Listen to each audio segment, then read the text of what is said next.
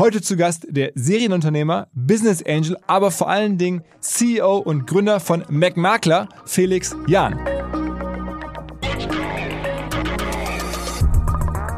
Der durchschnittliche Makler macht vier bis fünf Transaktionen im Jahr. Also was macht er denn den Rest des Jahres? Ne? Also das sind alles so, so Fragen, die ich mir da gestellt habe. Und dann habe ich gesagt, was muss ich denn eigentlich machen, um eine, eine Firma zu bauen, mit der natürlich die Kunden happy sind. Das ist das Allerwichtigste, weil nur so funktioniert es am Ende des Tages. Aber wie schaffe ich es, eine Firma zu bauen, die 30, 35, 40 Prozent Marktanteil hat?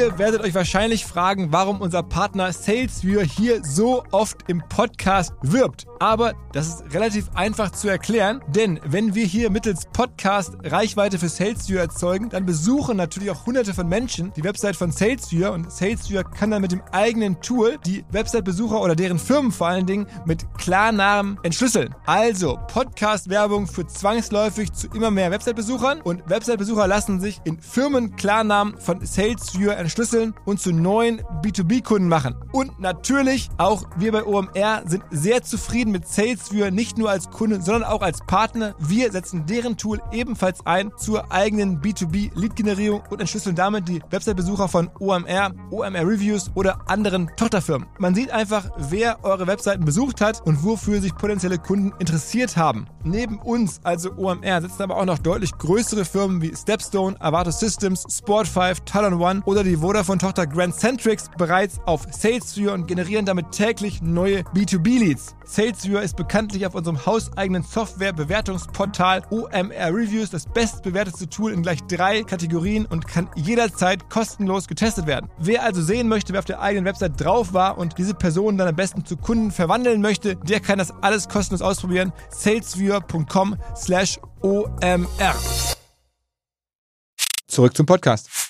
Eine zentrale Frage, die ich in jedem Podcast dieser Art eigentlich frage, wie viel kostet es, einen Kunden zu gewinnen, habe ich vergessen, den Felix zu fragen und im Nachgespräch erst dran gedacht und da habe ich erfahren, wow, 5000 Euro gibt MacMakler aus für einen neuen Lead, also für jemanden, der neu sein Haus verkaufen möchte über die MacMakler-Plattform. Das wollte ich jetzt erst mal nachtragen. Mein Kollege, der Chris, hat mich gerade daran erinnert, denn ansonsten ist alles drin in dem Podcast. Ich habe, glaube ich, alle Fragen gestellt. Diese ganze Vita vom Felix ist auch wirklich ein Bilderbuch. So sah es eine ganze Weile idealtypisch aus. Mittlerweile gibt es auch Gott sei Dank viele andere Wege, aber der Felix hat diesen Weg extrem erfolgreich beschritten, wahrscheinlich paradebeispielartig. Man fängt an der WHU an, dann Beratung, dann Rocket, dann macht man verschiedene Investments, dann macht man verschiedene Firmen und dann findet man einen ganz großen Treffer, der mittlerweile ein Unicorn sein dürfte. Darüber haben wir gesprochen. Vielleicht die größte Maklerfirma der Welt will er bauen. Verrückt. Auf geht's ins Gespräch mit Felix Jahn. Zu Gast ist Felix Jahn. Moin Felix. Hi Philipp, vielen Dank, vielen, Dank, dass ich hier sein kann. Ja, es ist ja schon wirklich so ein bisschen so, also im, im positiven Sinne der Klassiker, ne? Also äh, WU, Beratung, Rocket, ganz frühe Phase, doch Geschäftsführer Ja. gewesen und jetzt, äh, also Also ich habe jedes, jedes Klischee wird da bedient.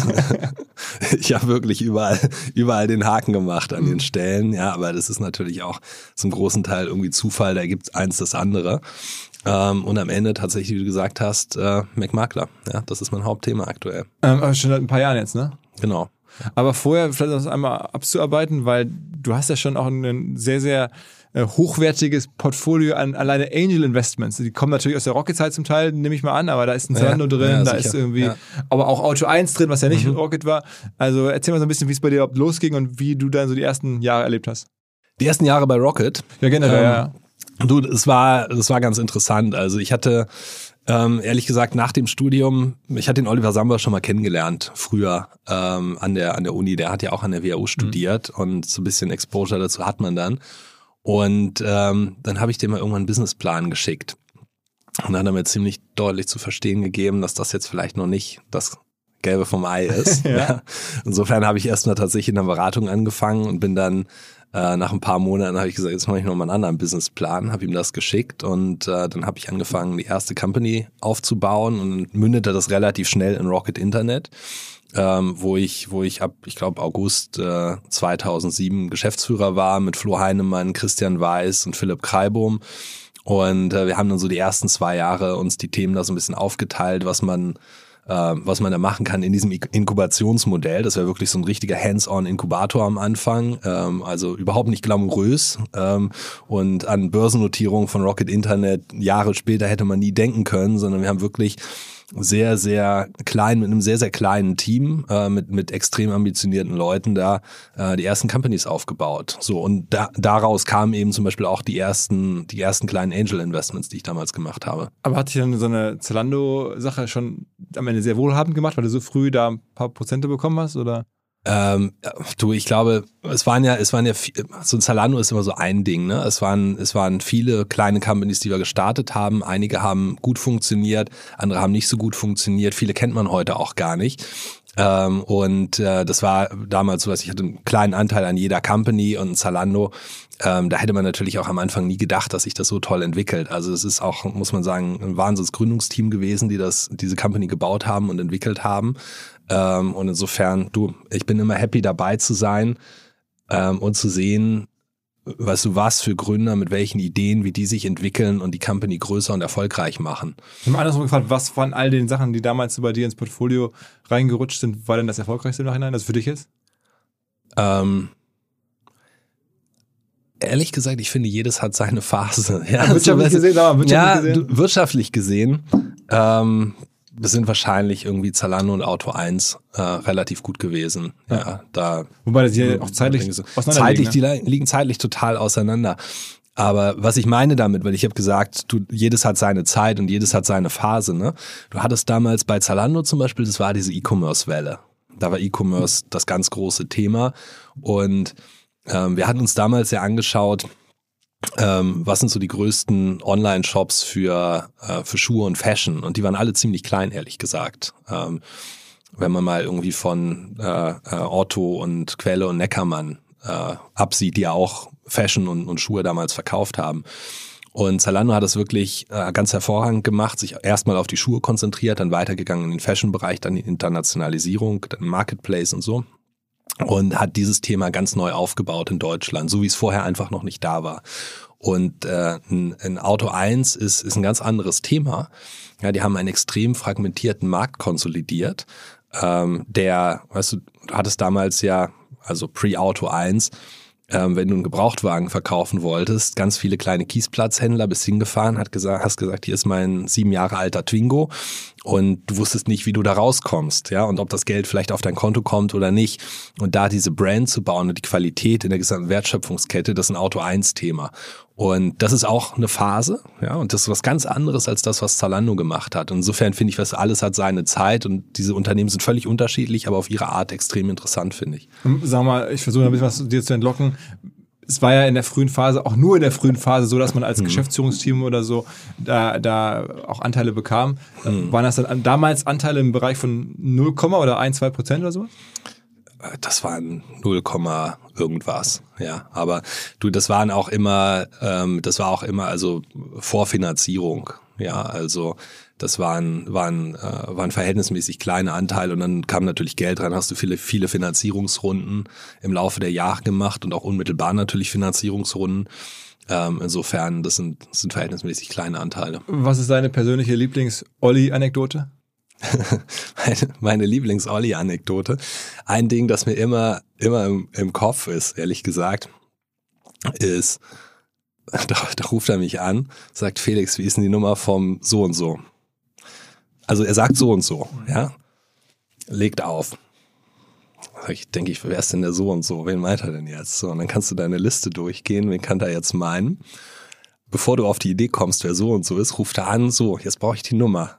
Ja, Olli, 30 Sekunden, komm, gib mir ein bisschen Zeit. und dann irgendwann lieferst du ihm die Nummer. Aber das zeigt. Also er hat den Namen gar nicht gesagt und du nee, er hat den Namen gar nicht gesagt. Ah, genau, du musst, du musst den Namen erraten. Und ich erinnere mich damals, ich habe mit Christian Weiß geredet, der hat ja schon länger mit Olli zusammengearbeitet und hatte mehrere Touchpoints in der Vergangenheit. Christian, wer ist, wer ist so und so? Also guck, das machst du so, da musst du gucken, wer, wer waren die letzten Leute, mit denen er geredet hat und dann findest du raus, wer so und so ist. Und okay. Dann gibst du ihm die Nummer. Also ganz, ganz skurril. Ähm, und weißt du, ich finde, das zeigt so ganz interessant diese, diese wahnsinnig Ungeduld und diese Ambition, ja. Ähm, dafür ist er auch immer bekannt gewesen, äh. du, diese, diese Ungeduld zu haben. Ähm, und ich finde auf eine ganz charmante Weise, ehrlich gesagt. Habt ihr noch Kontakt heute so ein bisschen? Du, ich habe irgendwie einmal im Jahr rede ich, rede ich mit dem Olli, ja, irgendein, irgendein Schnittpunkt, man trifft sich irgendwo. Aber die Sambas sind ja auch drei Brüder, muss ja. man ja auch sagen, ja, ja, ja, Und die, die sind natürlich auch unterschiedlich und äh, machen unterschiedliche Themen. Ich persönlich hatte damals äh, viel mehr mit Alexander Samba zu tun, ähm, der äh, äh, der sich auch intensiv engagiert hat bei Zalando. Ähm, und der hat sich auch um Home 24 damals gekümmert von, von Rocket Seite. Das war dann deine, dann hm. deine richtige Gründung aus der damaligen Zeit. Du bist ja aus der Geschäftsführung raus bei Rocket Exakt, hast genau. dann sozusagen operativ ja. Home 24 angeschoben damals. Ja, genau, ganz richtig. Also war hieß also, anders damals. Ne? Ja, es hieß, hieß anders, ganz richtig. Also das war damals, ich habe mit, mit Philipp Kreibohm, wie gesagt, der war auch Geschäftsführer bei Rocket Internet und wir haben dann gesagt, komm, äh, wir wollen auch was im Bereich E-Commerce machen. Wir haben uns unterschiedliche Verticals angeguckt und haben äh, haben Home24 damals aus Ausgründung von Rocket gemacht, auch mit dem Verständnis, dass dass Rocket höchstwahrscheinlich ein paar Monate später investieren wird. Das ist dann ja auch so gekommen. Und die Firma hieß initial FP Commerce. Ja, das war FP, FP für Felix und, und Philipp. Also ganz, ganz lustig. Kein, kein, kein, ganz, kein ganz starker Name äh, für, für eine große Marke. Aber ähm, das haben wir gemacht und wir haben drei Verticals getestet damals, ähm, um zu sehen, was funktioniert am besten. Ja? Und das erste war äh, ähm, der Wein-Online-Handel. Ähm, und man muss sich das so vorstellen, Wein-Online-Handel war damit, also 2009, das war noch kein großes Thema. Ja, da war nicht viel Wettbewerb, da gab es nicht viele. Haben einen Vertrag mit einem Großhändler gemacht, haben versucht, Weine online zu verkaufen. Das zweite Thema war ähm, Kindermöbel und Kinderaccessoires und da haben wir mit dem ersten Produkt gestartet, mit dem typischerweise dieser Lifecycle äh, beginnt, ja, für die, für die Eltern. Die machen sich ganz früh Gedanken um die Kinderwagen, kurioserweise. Alles andere kommt danach. Und gesagt, dann verkaufen wir Kinderwagen online. Und das dritte war, ähm, war Einrichtungsgegenstände. Und dann haben wir gesagt, dann nehmen wir was, was Kleines und in eine Kiste passt. Das sind Lampen. Also haben wir mit Lampen angefangen. Und dann haben wir diese drei verschiedenen Verticals für neun Monate, zwölf Monate gegeneinander laufen lassen und haben uns angeschaut, was funktioniert am besten, was hat auch am meisten Potenzial, was, was fragen die Kunden nach. Ähm, und äh, da hat ehrlich gesagt das Thema Einrichtungsgegenstände und Möbel klar gewonnen. Ähm, und dann haben wir uns darauf konzentriert, haben die anderen Sachen dicht gemacht und haben äh, das Thema dann in Home24 umbenannt und gewandelt und tatsächlich neben diesen Lampen, die wir hatten, auch echte Möbel ins Portfolio mit aufgenommen. Aber dann bist du trotzdem nach einer Weile da raus. Ja, das war, ich war fünf Jahre drin. Ähm, fünf Jahre haben Philipp und ich das gemeinsam geleitet, ähm, Home24, und ich bin nach fünf Jahren raus, das ist richtig. Das war Anfang 2014. Schon äh, vor oder nach dem IPO? Nee, das war vor dem IPO, mhm. genau, ja, absolut. Also, ähm, für mich war einfach die Frage, ich war jung, ich, ich wollte auch nochmal was Neues machen. Ähm, und das Thema Möbel da hatte ich einfach sehr, sehr viele Themen schon gesehen, ähm, habe das äh, irgendwie, wir, wir haben, also das war wahnsinnig kompliziert und interessant, was wir gemacht haben. Ne? Du fängst ja an, ähm, wenn du, wenn du Möbel machst, die kannst du ja nicht so einfach verschicken. Ich hatte vorhin gesagt, die Lampe, ähm, die packst du in eine Kiste und verschickst die mit DHL. Relativ einfach. Wenn du jetzt anfängst, einen Kleiderschrank äh, zu verschicken, dann besteht der aus zwölf Packstücken und auf dem Weg zum Kunden geht ein Packstück verloren. So, und dann sagt der Kunde, mir fehlt ein Packstück. Dann sagst welches denn? Ja, der Boden. Dann stellst du fest, okay, das ist vom Hersteller nicht so nummeriert, dass wir dem jetzt ein Packstück schicken können. Und da musst du halt die ganze Logistik, das ganze ERP drumherum bauen, um ein relativ neues Produkt und erstmal sicherstellen, dass es beim Kunden ankommt, dass Retouren richtig bearbeitet werden, richtig eingebucht, Defekte, ja, nur das defekte Teil ausgetauscht wird. Das waren wahnsinnig viele komplexe Themen, super interessant, auch das Sourcing. Ähm, du, du sourst ja die, diese Möbel, das sind meist Eigenmarken. Und diese Eigenmarken, die sourst du je nach Produktkategorie aus China, aus Indien, aus Osteuropa und musst erstmal die Fabriken identifizieren, du musst die Qualitätsstandards bei den Fabriken verifizieren und, und schauen, dass das alles vernünftig zugeht, dass die zertifiziert sind und dass die richtigen Produkte in den Container kommen und dann bei dir ankommen und dann musst du die ins Lager legen und die Distribution zum Kunden machen und wieder zurück. Also wahnsinnig viele interessante Themen. Und äh, das habe ich bis 2014 gemacht. Aber warum geht dann- man dann vor so einem IPO von Bord? Ich meine, als Gründer ist doch, denkt man so, das größte, jetzt bringe ich es an die Börse. Das ist ja eigentlich so, wo man. Ja, ist, ehrlich gesagt, war für mich nie so. Ich, ich finde, weißt du, ich sehe den IPO nicht als Selbstzweck. Ähm, das ist, das ist mal Punkt eins. Ein IPO ist für mich, ich, also meiner Perspektive ist es immer eine Möglichkeit, die Firma zu finanzieren auf eine andere Art. Ja, ich kann Private raisen oder ich kann ein IPO machen. Und IPO hat Vor- und Nachteile. Ähm, und deswegen war das für mich nie der, nie der Milestone, wo ich gesagt habe, das ist etwas, was für die Firma unbedingt, unbedingt nötig ist, ja, als nächster logischer Weiterentwicklungsschritt. Und zweitens, ähm, für mich persönlich ist es nichts, wo ich sage, ich möchte mich da, ich muss mich unbedingt hinstellen und sagen, ja, ich bin jetzt an der Börse und jetzt bin ich toller als vorher. Ja, das gibt mir nichts. Und insofern hatte ich da überhaupt keine Ambition. Und ähm, das, äh, da habe ich dann gesagt, dann gehe ich mit, mit genügend Abstand auch zum IPO raus ähm, und möchte das nicht, muss das nicht unbedingt mitmachen. Also im Nachhinein und- und hättest du ja wahrscheinlich anderes. als Geschäftsführer von Rocket auch verbleiben können, hättest den IPO erlebt, du hättest bei Home24 den IPO erleben können Ja. al- als, als Gründer, ähm, aber hast immer dich für was Neues entschieden. Mhm. Ähm, und was war es dann nach Home24?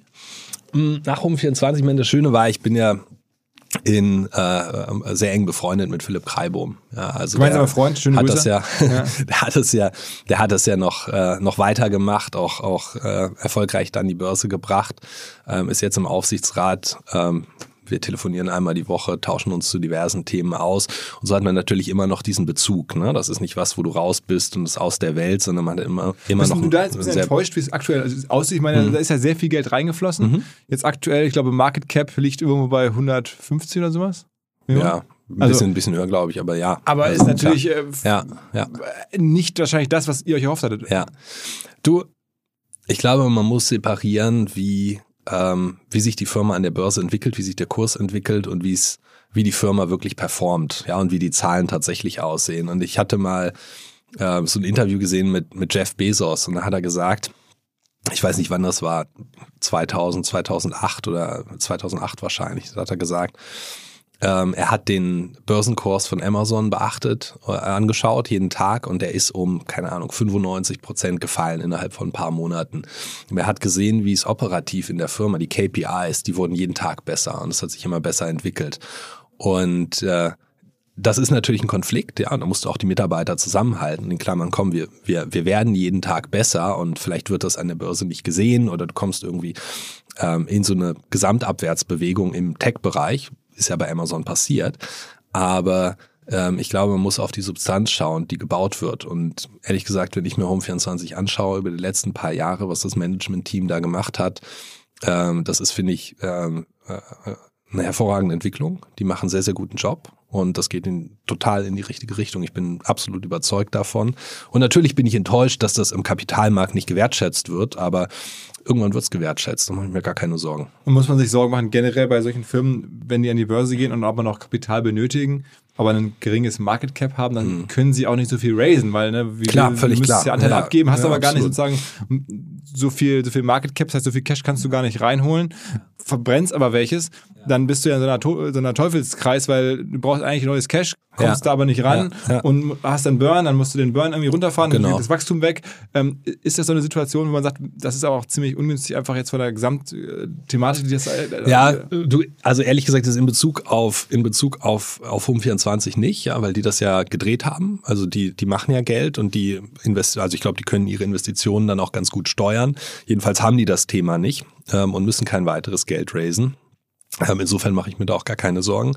Aber natürlich, was du immer im Tech-Bereich hast und ganz, ganz stark in den USA ist, dass du Firmen an der Börse hast, die defizitär sind. Und dann passiert genau das, was du sagst. Der die Market Cap geht runter, die müssen weiteres Geld raisen und das wird dann eben verhältnismäßig schwierig. Ähm, und das ist genau das, was wir aktuell sehen. Und das ist getrieben durch irgendwie die Leitzinsentwicklung in den USA, ja, wo wir wissen, äh, der Zins geht hoch, ja, du hast die Inflation, dadurch einen Druck äh, in, in Europa, in Deutschland. Dadurch hast du eben auch einen Druck auf die, äh, auf die Zinsen, ähm, dass die steigen werden. Und äh, dann hast du natürlich andere Faktoren wie den Krieg in der Ukraine, der, der Unsicherheit schafft. Ähm, insofern ist das generell kein kein gutes Umfeld für, für unprofitable Tech am Kapitalmarkt.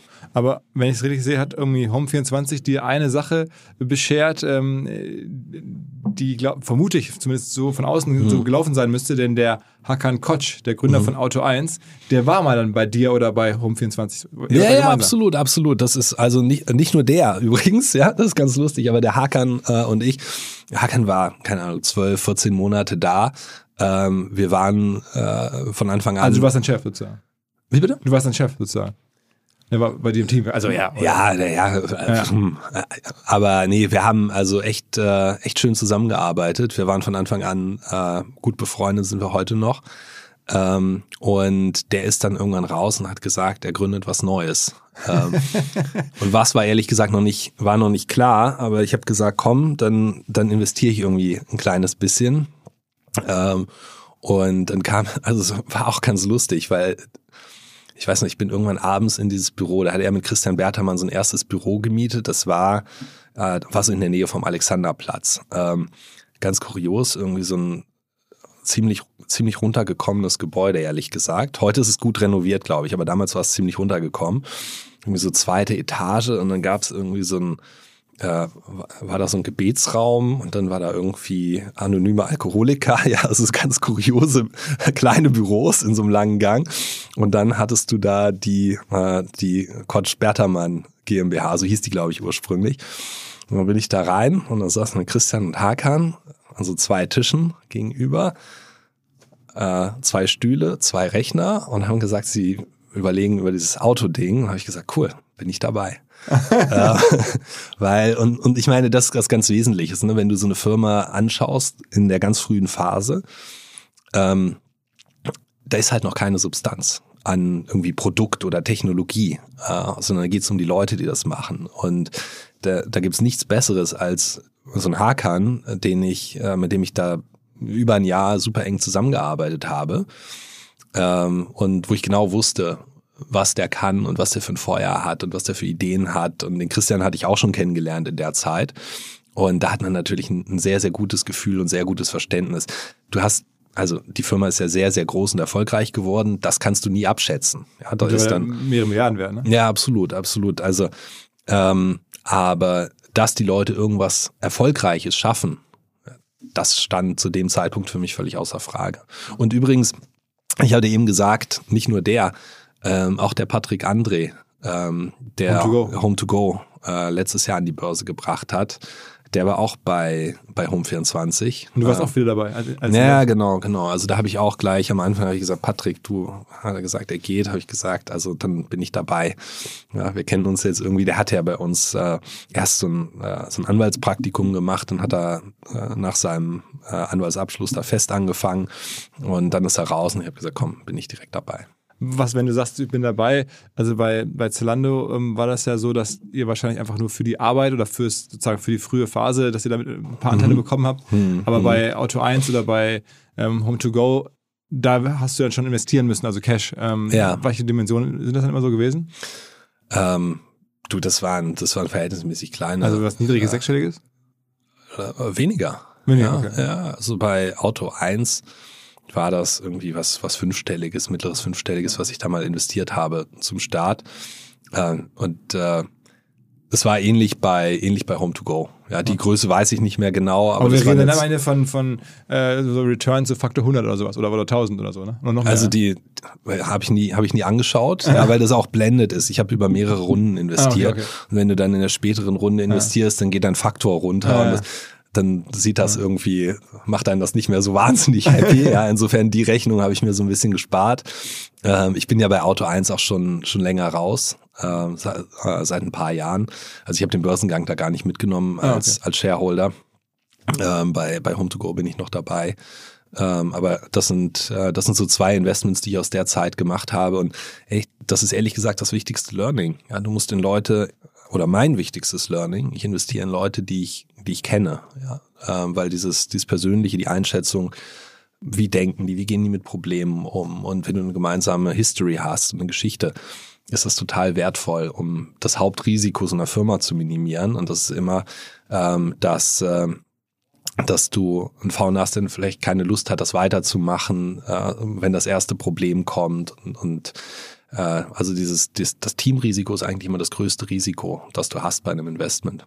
Wie, wie groß ist dein Business Angel Portfolio heute? Wie viele Investments hast du so gemacht in den letzten Jahren? In den letzten Jahren, also wenn, wenn ich es mir jetzt anschaue, äh, ist das Portfolio knapp über 30 Firmen, ähm, in die ich investiert bin. Und das ist ehrlich gesagt relativ divers, ja, was, was die Industrien angeht. Ähm, also ich sag nicht, ich kann Fintech, also Fintech kann ich auch nicht, deswegen, das ist, das würde ich auch nicht machen.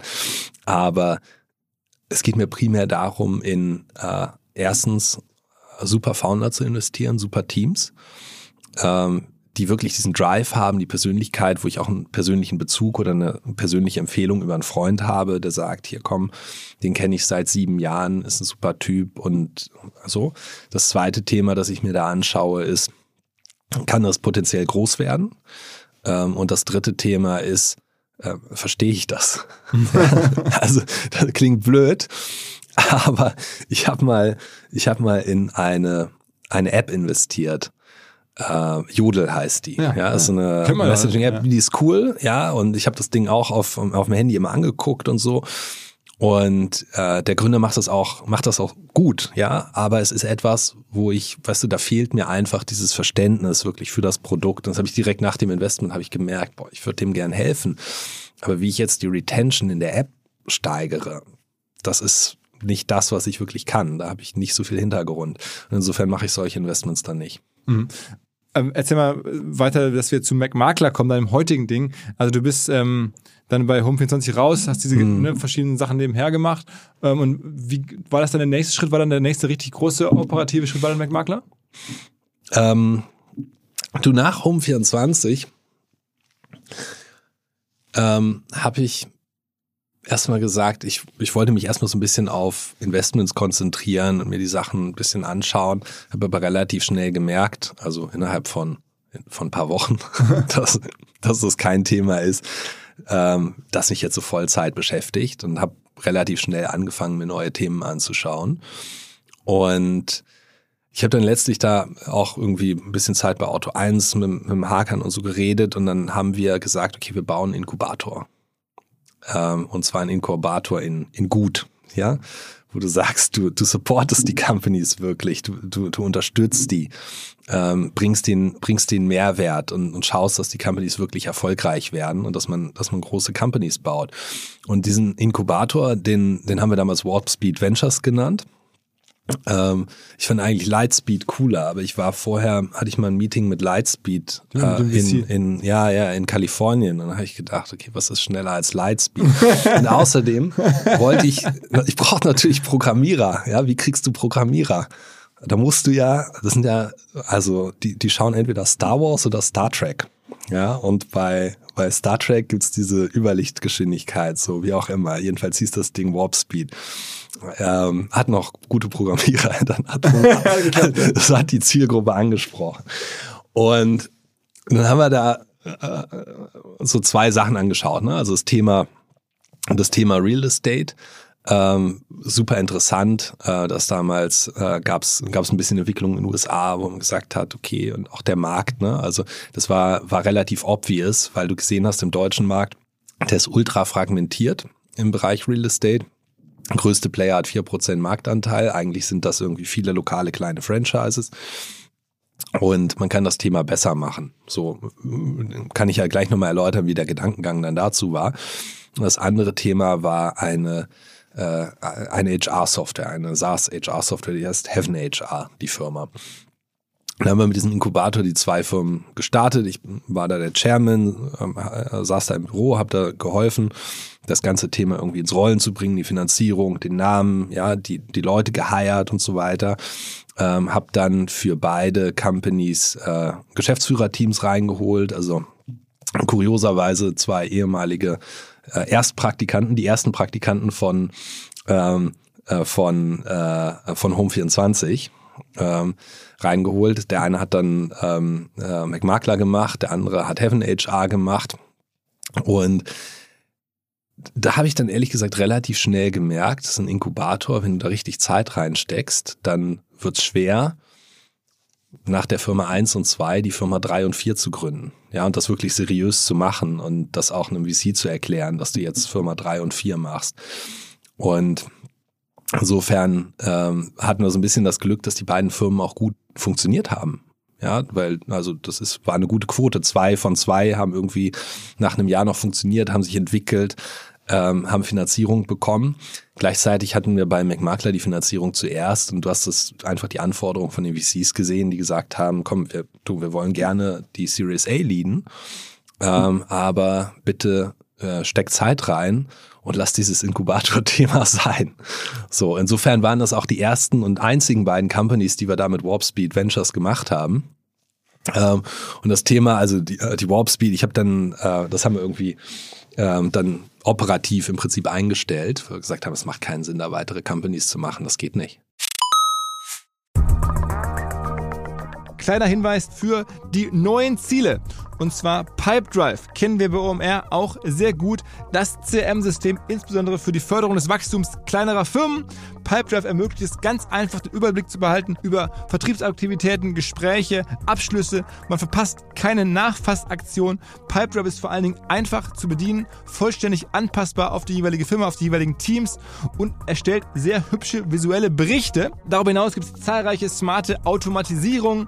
Also geht zu pipedrive.com, um dort eine kostenlose 14-tägige Testversion zu starten.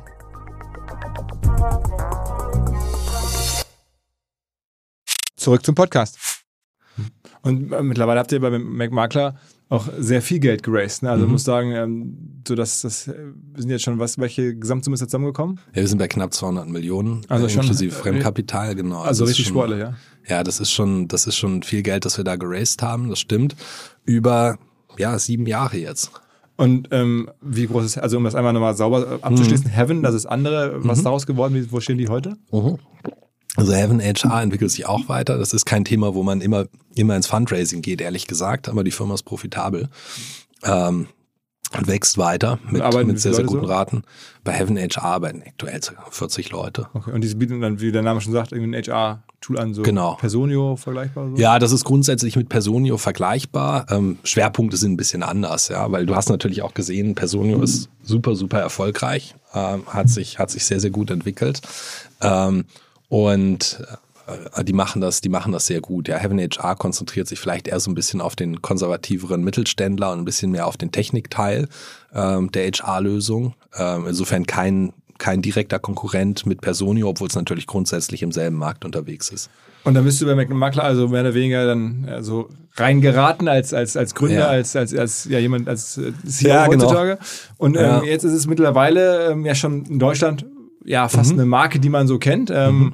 Ihr macht wahnsinnig viel Werbung, Fernsehwerbung. Ich sehe euch teilweise in irgendwie Einkaufszentren. Äh, mit, also es ist jetzt schon ein Thema. Ich habe gelesen, äh, diese, letztes Jahr waren 100 Millionen Umsatz geplant. Mhm. Also ist auch so gekommen. Ja, ziemlich genau. Also wir hatten letztes Jahr, ich meine, letztes Jahr war, ehrlich gesagt auch wieder ein super schwieriges Jahr. Ne? Wir hatten Lockdown bis, äh, bis Mitte Mai, wenn ich es richtig im Kopf habe. Ähm, das war also unvorhersehbar, extrem schwer. Wir sind jetzt bei 93 Millionen Umsatz rausgekommen letztes Jahr. Das ist Absolut, gemessen ja. an diesen Umständen ziemlich gut. Und das ist der Umsatz, ähm, den ihr bekommt, also weil ihr seid ja am Ende ein Makler, ne? Also mit natürlich digitaler ja. Komponente, ihr habt verschiedenste, ähm, also muss ich gleich mal erklären, aber ich, ja. der Umsatz ist zumindest, wenn ich es richtig verstehe, das, was an Provision bei euch bleibt. Genau, ja, korrekt. Also nicht jetzt die gesamte, wenn ein Haus oder so verkauft wird, dann ist es ja nicht das gesamte Haus, sondern ist es nur der Teil, den der Makler bekommt. Genau, exakt. Also Footage, das ist, ja, also viele Unternehmen unterscheiden zwischen Innenumsatz und Außenumsatz. Das kannst du an der Stelle nicht wirklich machen, weil das ein bisschen fiktiv wäre.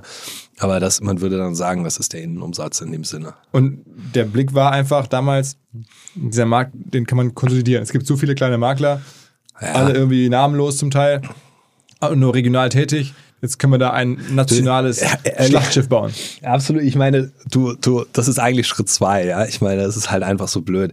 Es, es war jetzt nicht so, dass meine Oma ihr Haus verkaufen wollte und ich habe gedacht, Mensch, da muss man was machen, ja. Also die Geschichte kann ich dir nicht erzählen, weil die gab's nicht. Aber Das, das hatten ja alle anderen. so.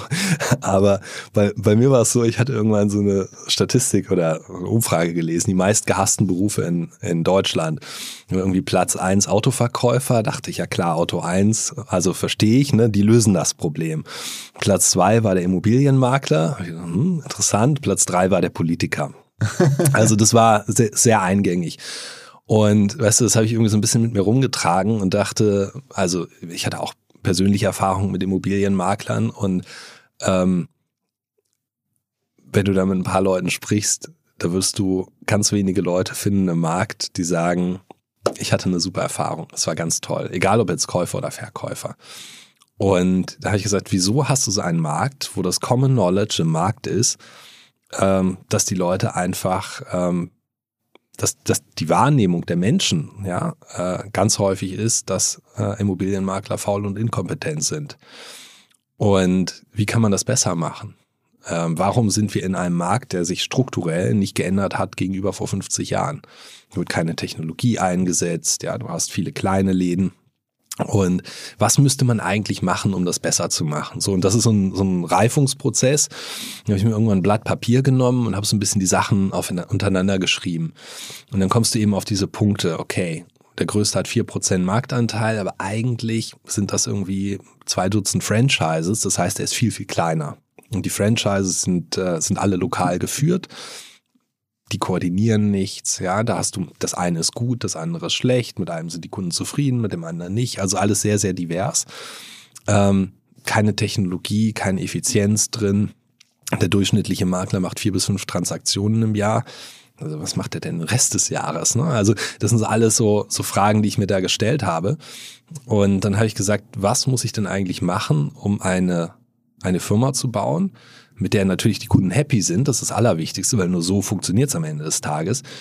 Aber wie schaffe ich es, eine Firma zu bauen, die 30, 35, 40 Prozent Marktanteil hat? Was müsste die tun? So auf dem weißen Blatt Papier. Und da waren für mich ein paar Punkte wesentlich. Und der erste Punkt war, du musst eine starke Marke aufbauen. Und äh, das ist was, da haben wir uns jetzt über sieben Jahre ganz gut entwickelt. Du hast es ja gerade gesagt, wir machen, wir machen Werbung. Der Name ist auch sehr eingängig. Ja. Das ist ähm, schon ein bisschen auch von McDonalds. So eigentlich, Mac von, eigentlich von McKinsey. okay, ja, okay, okay, okay. Aber ich hatte schon viele Diskussionen von, mit Leuten von McKinsey, die gesagt haben, ihr seid ja wie McDonalds. Und dann habe ich denen gesagt, ja, eigentlich wie McKinsey. das ist eine geile Antwort. Tödlich, tödlich beleidigt. ja. das ist nee, nee, McKinsey ist, McKinsey ist anders. Ähm, so, aber wie auch immer, der Name ist eingängig, der Name ist so cool. Wenn du ihn einmal gehört hast, vergisst du ihn eigentlich ja, nicht. Ja. Das, das ist das Schöne daran.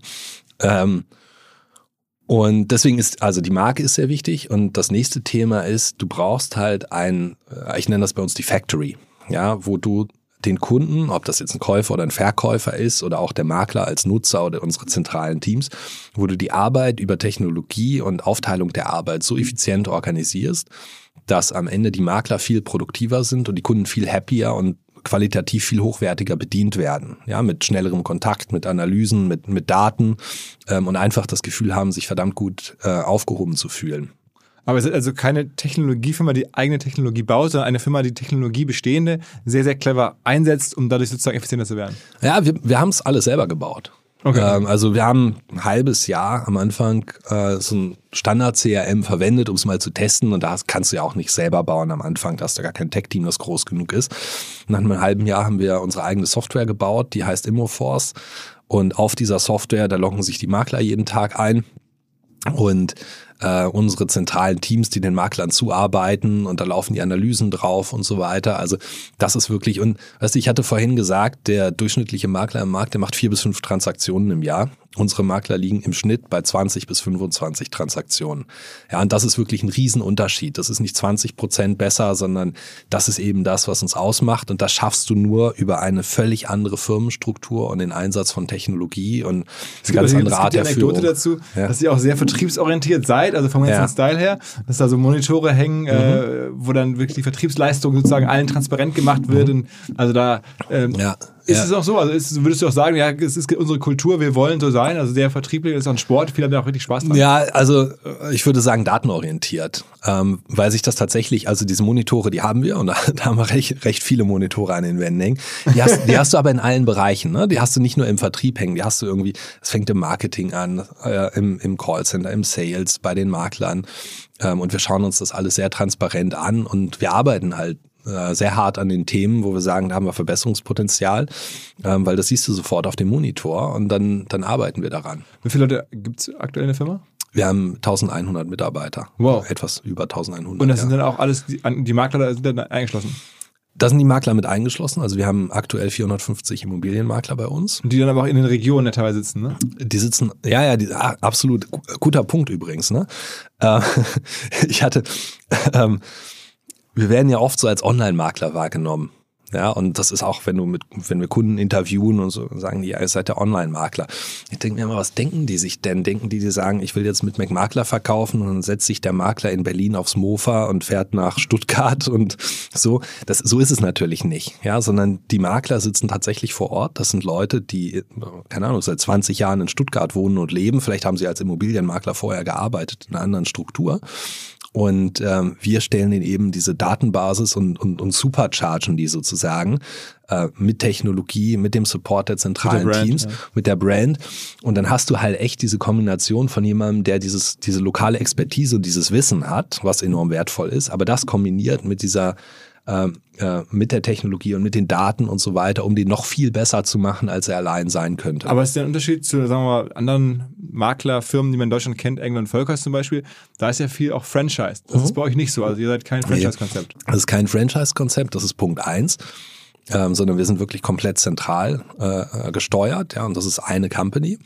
Und ein zweiter ganz wesentlicher Un- Unterschied zu fast jedem anderen Player auf dem Markt ist, unsere Makler sind fest angestellt. Ähm, üblicherweise, wenn du ein Maklerunternehmen hast, dann arbeiten da freie Handelsvertreter, keine Ahnung, 95 Prozent freie Handelsvertreter. Äh, ein freier Handelsvertreter ist ähm, aber, weißt du, der ist nicht exklusiv an das Unternehmen gebunden. Der macht Montag, Dienstag das und Mittwoch, Donnerstag, Freitag ist er freier Handelsvertreter für das Maklerunternehmen.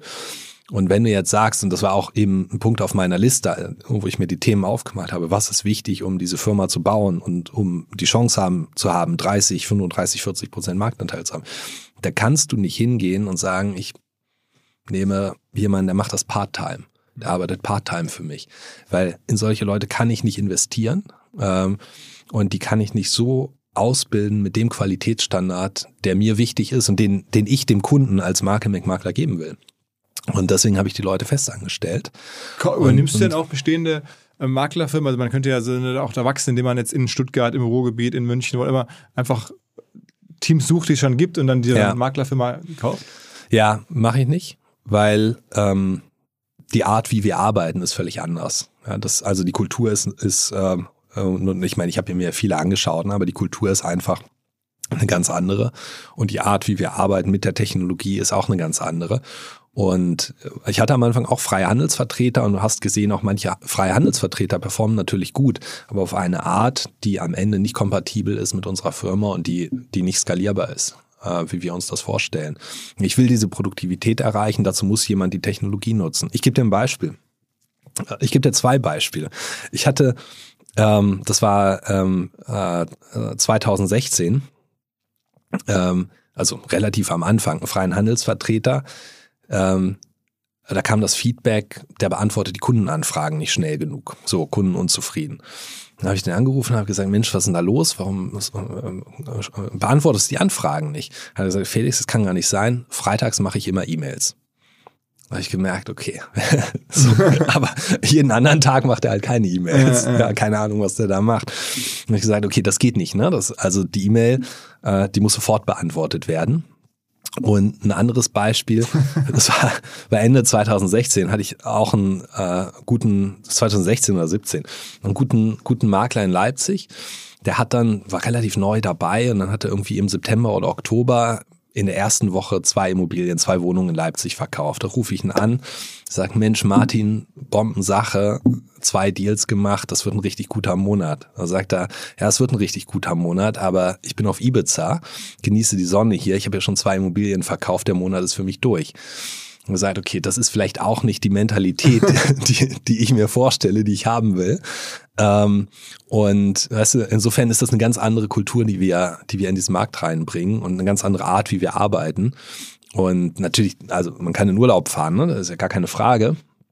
Aber ähm, der Punkt ist eben, wir sind verdammt hungrig und wir machen das, weil wir glauben, dem Kunden einen deutlich besseren Service als der Markt und als traditionelle Makler bieten zu können. Was ist denn das Schwierige, am Ende die Immobilienaufträge zu bekommen? Also die, dass, der, dass die ähm, Eigentümer euch anheuern oder ist es schwieriger am Ende die äh, wahrscheinlich nicht äh, in der aktuellen Phase die hm. äh, Häuser und Wohnungen zu verkaufen. Ja, du sprichst genau an. Ne? Also aktuell hast du hast einen sehr sehr starken Verkäufermarkt.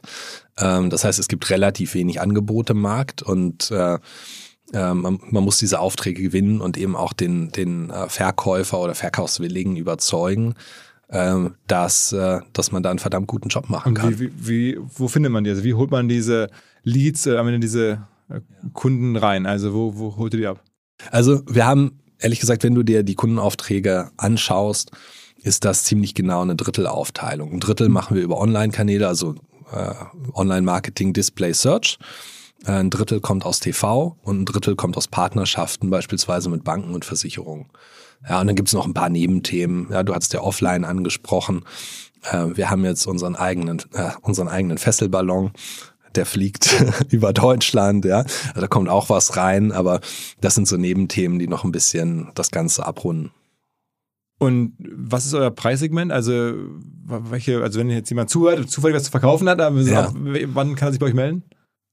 Also jederzeit gerne. Ne? Also ihr macht wir, eine Wohnung, machen, die für 20.000 Euro Kaufpreis und eine Villa für äh, 10 Millionen Kaufpreis. Ähm, ehrlich gesagt, das ist ziemlich genau die, Bandbreite, die, die wir da haben. Ne? Ähm, es geht wirklich von bis und äh, ich habe mich Makler jetzt nicht zugeschnitten auf ein spezielles Segment, sondern ich will 98 Prozent des Marktes abdecken.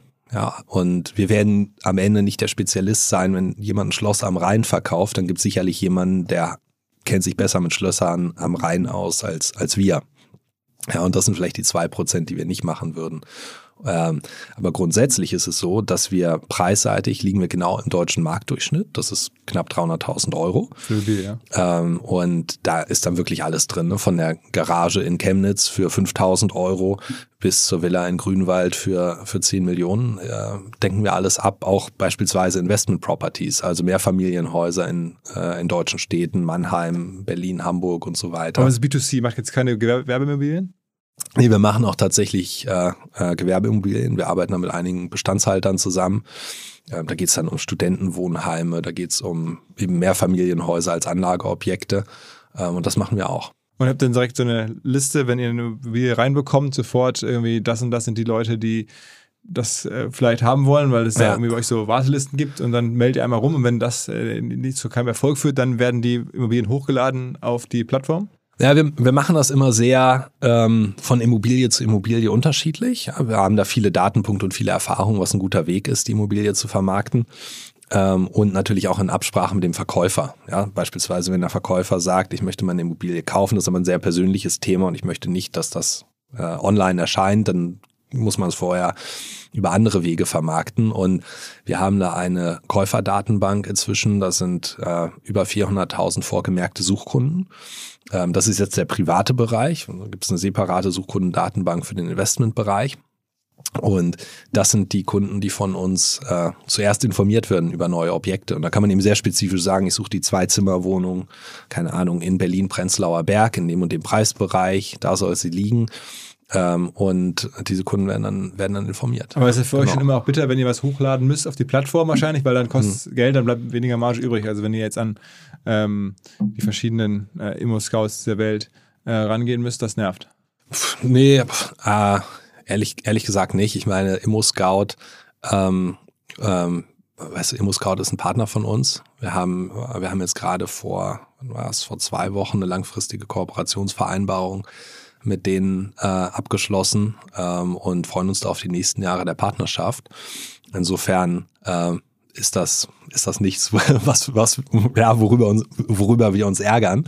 Ähm, ich finde sogar im Gegenteil, weil es zeigt so ein bisschen die, äh, die, die Präsenz und auch die Vielfalt des Angebots von McMakler. Also wir haben aktuell knapp 2000 Immobilien äh, gelistet auf den unterschiedlichen Plattformen, unterschiedliche Immobilien und das ist ein verdammt großes Angebot. Also es ist richtig, richtig viel. Ist kein anderer so in der Größenordnung? Ähm, also wir sind, wir sind da sehr, sehr weit vorne. Warst du sehr geschockt, als auf einmal ähm, die Provisionen gesetzlich verändert wurden? Also ich meine, es gibt ja auch immer Diskussionen, es gab, glaube ich, auch Ja. deutschlandweit irgendwie eine Anpassung. Mhm. Das ist ja schon auch, stelle ich mir so vor, ein großer Eingriff in euer Geschäftsmodell, wenn auf einmal gesagt wird, okay, man bekommt nicht mehr 7%, sondern Ja. nur noch 3 oder sowas. Mhm. Ähm, Mhm. Ja, also ehrlich gesagt, ich, ich fand das, ich fand das ziemlich gut. Ach, wirklich? Weil, ja, was du halt gesehen hast, ist, dass die, der wesentliche Punkt ist ja, wo wo liegt denn das jetzt gerade? Also nur mal der Sicherheit. War das richtig mit 7 und 3? ähm, also nicht ganz, ja, also es variiert. Grundsätzlich die Provision variiert. Ne? Es gibt nichts, was festgeschrieben ist. Das ist, das ist mal Punkt eins. Aber die wesentliche Änderung und das richtet sich nach Immobilie, Gewerbeimmobilie oder Privat oder Garage und so weiter. Es va- variiert wirklich sehr stark. Es variiert in unterschiedlichen Gebieten in Deutschland. Es richtet sich nach der Art der Immobilie. So. Aber die, die wesentliche Änderung in der Gesetzgebung, und das war im Dezember 2020, war, dass, äh, dass der Verkäufer in jedem Bundesland äh, tatsächlich die Hälfte der Provision zahlt. So, und warum fand ich das gut? Vorher war es so, dass in manchen Bundesländern der Verkäufer keine Provision gezahlt hat. So, und ich meine, vielleicht ist es ein bisschen menschliches Verhalten, wenn du jetzt was kostenlos kriegst, dann sagst du, komm, ja, ich pack's mal in den Warenkorb, ich nehme das mal mit, kostenlos, und wenn es mir nicht gefällt, I don't care. Und das ist schlecht in einem Markt. Und dadurch, dass die Provision 50-50 geteilt ist, macht sich der Verkäufer viel mehr Gedanken Wenn er, wenn er wen, wen er beauftragt. So, der guckt sich das viel genauer an. Und das ist ein Punkt, von dem wir ehrlich gesagt stark profitiert haben, weil die, weil die Verkäufer eben das genauer angeschaut haben. Und deswegen hatten wir auch dieses Wachstum. Ne? Wir hatten ja eingangs drüber geredet. Wir haben uns in dem Jahr ja auch sehr, sehr gut entwickelt. Ähm, aber wirklich diese, diese Akribie beim Verkäufer, dass er sagt, was kriege ich denn dafür? Und da können wir eben unser Portfolio aufmachen und dem Käufer sehr klar erklären, wie wir seine Immobilie besser und erfolgreicher vermarkten, als er sich das vielleicht vorgestellt hat. Ist es eine, eine faire Überlegung zu, sagen, Mensch, ihr habt jetzt 100 Millionen Umsatz, ihr habt 200 Millionen ähm, geraced, äh, das, ein Großteil des Geldes ist dann in die Marke wahrscheinlich geflossen. Ne? Und, und, und in, also stelle ich mir so vor. Mm. Naja, also wie wir die Marke begreifen, ist, wir haben kein, weißt du, wir haben kein separates äh, Marketingbudget, wo wir sagen, das ist Marke. Ja, und dann äh, bauen wir irgendwie die Marke nur mit auf. Sondern, und du hast ja auch einen Online-Marketing-Hintergrund und ich denke auch viele Zuhörer ähm, haben irgendwie diesen Online-Marketing-Hintergrund. Ähm, deswegen, was wir machen, ist, wir gucken uns tatsächlich das ganze Thema nur als Performance an und wir sagen, wir wollen in der Lage sein, mit, mit jeder Transaktion, mit jedem Kunden am Ende Geld zu verdienen. So, das ist wichtig. Performance-seitig muss ich das rechnen. Und auf dem Rücken dieser Performance baue ich halt die Marke mit auf. Wenn ich einen Fernsehspot mache und irgendwie eine Immobilie damit verkaufe oder wie auch immer, ne, dann rechnet sich das vielleicht, aber zusätzlich haben noch viele andere Leute diesen Spot gesehen und davon profitiere ich dann in den nächsten Monaten und Jahren. Und so haben wir es immer gerechnet. Aber es ist ja schon ein Stück Insofern- Cash, der da so durchgeflossen ist, dafür, Ja. dass ihr jetzt ja, sagen wir mal, Technologie gebaut habt, klar. Klar. Ähm, ihr habt ein großes Team, über 1000 Leute, ist auch Ja. krass, ne? Ähm, Aber ne, man fragt sich schon, was ist damit gekauft worden am Ende? Und deswegen dachte ich vor allen Dingen Mhm. Ja. Marketingausgaben. Nee, du hast natürlich, Marketing ist ein Thema, aber ein Thema in diesem, äh, in, äh, in diesem Business und das ist anders als in vielen anderen Geschäftsmodellen, ist auch das Thema Working Capital. Weil ähm, ehrlich gesagt, so eine Immobilientransaktion, die läuft ja nicht von einem Tag auf den anderen. Also keiner guckt den Fernsehspot und sagt dann am nächsten Tag, Mensch, jetzt verkaufe ich und am dritten Tag ist äh, die Immobilie verkauft und wir können Umsatz einbuchen ähm, sondern also gibt es komplexe Kurven, wie das läuft und wir modellieren das sehr genau, aber ähm, vom ersten Kundenkontakt bis zum Verkauf der Immobilie kannst du sagen, im Schnitt dauert das sechs, sieben Monate. So, das hast du in relativ wenigen Das heißt, du musst dir das Geschäften. Marketing vorfinanzieren, Genau, du finanzierst das vor. Wir geben heute unser Geld in Marketing aus und wir wissen, das, was wir heute ausgeben, das führt im Schnitt ja irgendwie in sechs, sieben Monaten tatsächlich zu Umsatz. Ähm, das heißt, da ist wahnsinnig viel Vorfinanzierung bei, bei uns. Ja, und das ist auch ehrlich gesagt so ein Thema, ne, wenn wir ähm, wenn wir über das, ähm, das äh, äh, Geld reden. Wir haben ja zum Beispiel Fremdkapitallinien, die genau dafür gemacht sind. Die habe ich jetzt in die Summe äh, mit eingerechnet, die ich dir eben genannt habe. Aber die sind genau dafür gemacht, um das Also, also ihr könnt das auch, obwohl der Abstand zwischen erstem Touchpoint mit dem Kunden bis hin zu der Kunde wird, äh, der, oder der, der Kunde wird wirklich zum aktiven Kunden, ähm, da liegen ja dann Monate dazwischen, könnt ihr das einigermaßen ähm, modellieren und auch noch tracken und sagen, okay, also das ist ja nicht wie bei Zalando, man sagt, okay, Fernsehwerbung und da ist der Schuh rausgegangen, ähm, sondern das ist, du sagst ja gerade, da liegen Monate dazwischen. Also wie macht man das? Ja, äh, du, das ist ehrlich gesagt, wenn du das, wenn du es aufbaust und du fängst ja klein an und ähm, du musst, du musst an verschiedenen Stellen Datenpunkte setzen. Also ich, wir haben uns angeguckt, ähm, ähm, wie viele Kundenleads haben wir, wenn wir beispielsweise eine Fernsehwerbung machen, wie viele Kundenleads kommen dabei raus während des Mhm. TV-Spots. So, dann guckst du, wie viele dieser Kunden äh, er- erreichen wir am Telefon, wie viele der Kunden machen einen Termin mit uns vor Ort, wie viele Kunden sagen vor Ort oder wie viele Kunden nehmen überhaupt den Termin wahr. Ja, wie viele Kunden sagen dann vor Ort dem Makler, bitte vermarkte meine Immobilie? Wie viele Immobilien davon gehen dann tatsächlich live? Ähm, und wie viele Immobilien verkaufen wir am Ende des Tages? Das sind verschiedene Touchpoints über die gesamte Wertschöpfungskette. Und da haben wir Forecasts für jeden einzelnen Touchpoint. Und am Ende ist das ein Kohortenspiel. Ja, wenn ich heute 1000 Kunden über Marketing ranhole, ähm, die, äh, die sagen, bitte ruf mich an, ja, auf der Website das Formular ausfüllen und sagen, bitte ruf mich an, dann können wir sehr genau forecasten, zu welchen Zeitpunkten diese Leute am Ende des Tages mit welcher Wahrscheinlichkeit in welchem Schritt sind. Und das kannst du nur von ganz kleiner Skala anfangen, weil äh, es gibt natürlich zwei, äh, äh, zwei Risiken. Ja, du sagst am Ende, Mensch, das läuft ja bombig. Ich gebe einfach ganz viel Marketing aus und dann merkst du am Ende, läuft doch nicht so bombig und dann, dann wird es ganz schnell traurig. Und äh, die Möglichkeit zwei ist, du sagst, hm, läuft so so und dann merkst du zwölf Monate später, ich bin nicht hart genug am Wind gesegelt. Ähm, es funktioniert tatsächlich viel besser, als ich erwartet hatte. Und hab, ich habe zu wenig äh, Geld im Marketing investiert und bin nicht so schnell gewachsen. Und da diesen Mittelweg zu finden zwischen den beiden Punkten, das ist letztendlich die Kunst. Aber da brauchst du wahnsinnig gute Datentransparenz und gutes Forecasting und das wird natürlich immer elaborierter. Also wir schauen uns das, Aber ihr richtet euch mit dem Marketing schon vor allen Dingen an die Verkäufer. Das ist irgendwie schon ja, ja, das ist das ist der, der, der ganz Kunde große am Ende Teil. für euch. Ja? Der, an, äh, der andere ist auch ein Kunde, also der, der Hauskäufer. Aber Natürlich, ja, aber guck mal, da ist es dann so, das Marketing an den, äh, an den potenziellen Käufer, Käufer oder Kaufinteressenten, das geht halt über unsere Suchkundendatenbank. Das geht dann über die Classifieds. Und auch ehrlich gesagt, wenn ein ist nicht so äh, teuer vor allem. ja, aber wenn ein, wenn ein McMakler TV-Spot läuft, dann kommen auch Kaufinteressenten. Ja, ja, Die sagen auch, okay, die haben Immobilien und dann kommen auch die Kaufinteressenten zu uns auf die Seite. Ja. Ähm, äh, wer hat das alles finanziert bislang? Finanziert, wir haben, wir haben eine ganze Reihe Investoren äh, an Bord. Also die, äh, die letzte Finanzierungsrunde war Bailey Gifford. Das ist ein, Auch die auch HelloFresh gemacht Crossover. haben. Eigentlich konservativer. Die, sind, die sind konservativ, die machen Late-Stage-Finanzierung, äh, Pre-IPO, Post-IPO-Finanzierung, ähm, haben sehr guten Ruf im Markt. Ähm, und äh, der Co-Lead in der Runde war Warburg Pinkus, die schon ein Jahr vorher äh, die Finanzierungsrunde geleadet haben bei uns. Und das sind so, also Warburg Pinkus ist ein Private Equity und äh, Bailey Gifford ist ein Crossover Long-Only Investor. Und das sind so wirklich diese schon Blue Chip so. Ja, also ich finde ich finde die sehr cool. Ich war sehr happy, dass es geklappt hat mit, äh, mit beiden.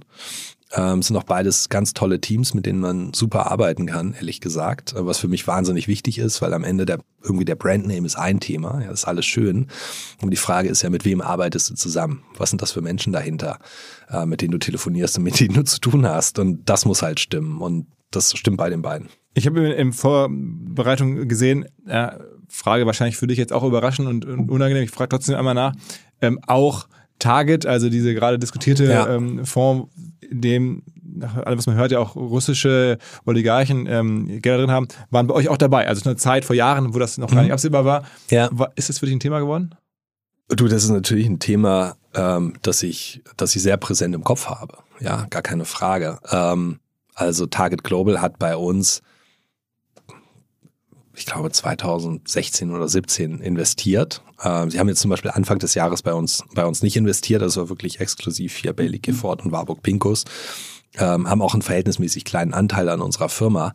Aber ähm, äh, ich habe da auch mit, mit Target Global über das Thema geredet. Ja, das ist äh, das ist ganz klar. Ähm, und äh, mein Verständnis, und das ist jetzt, äh, weiß ich nicht, neun Tage alt oder so, ist, dass äh, äh, Target Global sich da auch stark positioniert hat, gesagt, erstens, äh, keine unserer LPs, also Investoren, äh, sind auf der Sanktionsliste. Und sollte einer unserer Investoren auf die Sanktionsliste kommen, dann wird dieser Investor von anderen Target LPs rausgekauft. So, und das ist für mich maßgeblich. Und äh, das werden wir auch genau beobachten. Aber es ist natürlich schon krass, dass auf einmal du auch äh, ne, aufgrund dieser Entwicklung im Krieg da Ja. ein Thema hast auf einmal. Ne? Also man kann ja, also ich meine, du hast es ja Also ich, kommen ja, sehen. nee, also ich glaube, da- das sind einige Dinge, die wir, die wir nicht kommen sehen haben.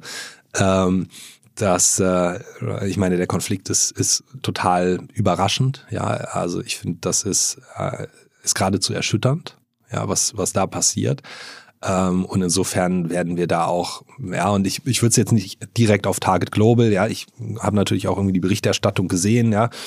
Ähm, aber grundsätzlich muss ich sagen, wenn hier sanktioniertes Geld bei McMakler ist, dann ist mir auch egal, ob das Russland ist oder ob das irgendwo irgendwo anders herkommt. Und ich glaube, so sollte sich auch jeder positionieren, aber da muss man dafür sorgen, dass das entsprechend aufgeräumt wird. Ja, und das ist zuallererst die Verantwortung des, äh, des VCs oder des Investors, aber ich begreife das ehrlich gesagt auch als meine Verantwortung. Aber wir sind da in Austausch und ich finde, ähm, Target hat sich da klar positioniert. Insofern ähm, schauen wir mal, dass, äh, dass das so weitergeht. Wie ist denn der, der, der, der Immobilienmarkt in, insgesamt? Ich meine, ich lese ja auch immer, äh, jetzt kippen die Hauspreise, jetzt geht's wieder runter, jetzt kommen die Zinsen, jetzt geht's wieder runter. Ich meine, ihr habt ja die letzten Jahre auch irgendwie, oder hat der ganze Markt ja eine Wahnsinnsentwicklung äh, gehabt. Ja, ja. Ähm, ist die jetzt wirklich vorbei demnächst oder was erwartest du?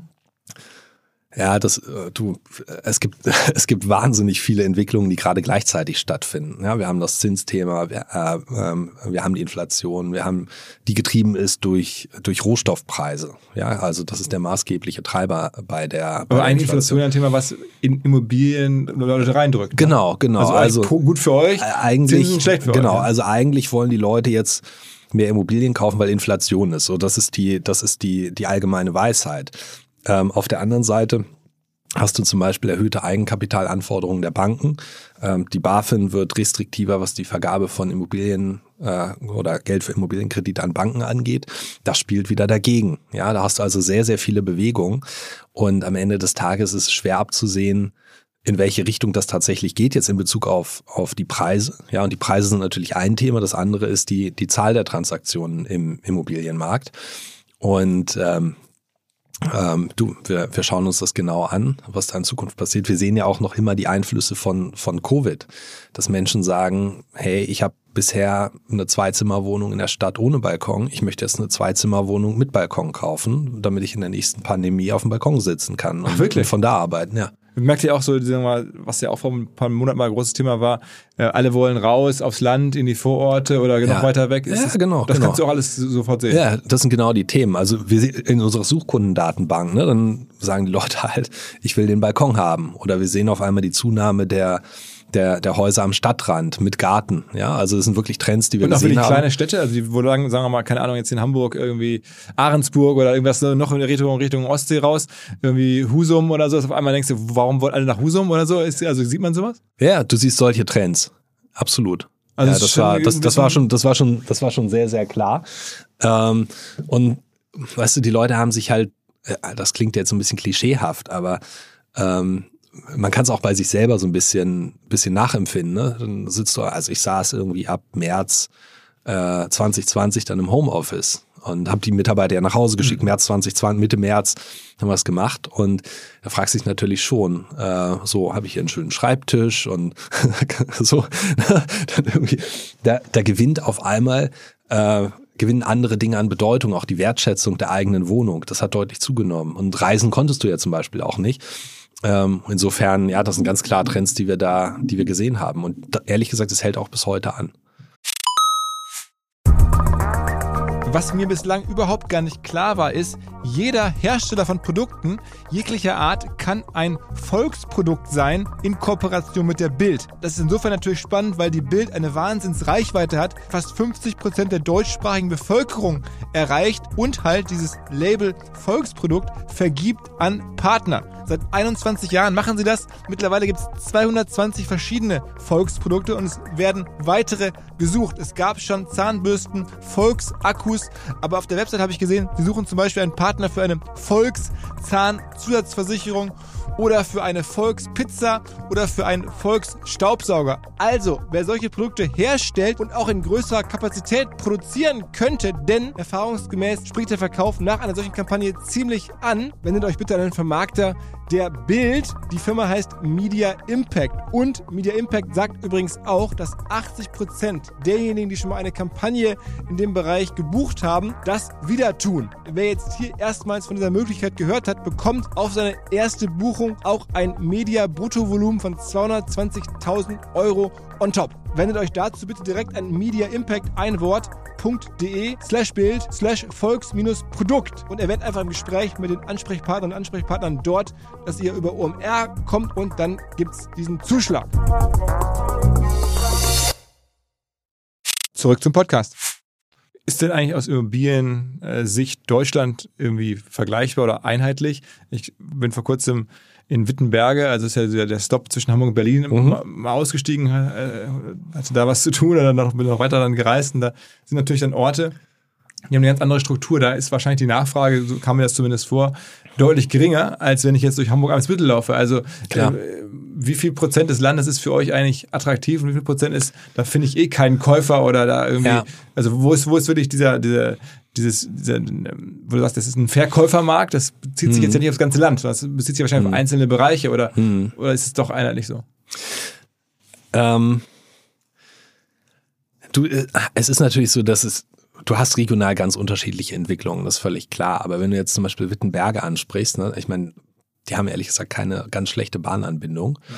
Und ähm, wenn man das jetzt statistisch mal analysieren würde, was ist da die letzten, keine Ahnung, acht Jahre passiert, wirst du wahrscheinlich feststellen, äh, ähm, denn du bist vielleicht vor acht Jahren auch nicht nach Wittenberge gefahren, aber auf einmal bist du da. Ja, ja, ja. so weil irgendjemand da ist oder du hast ein Meeting oder was auch immer.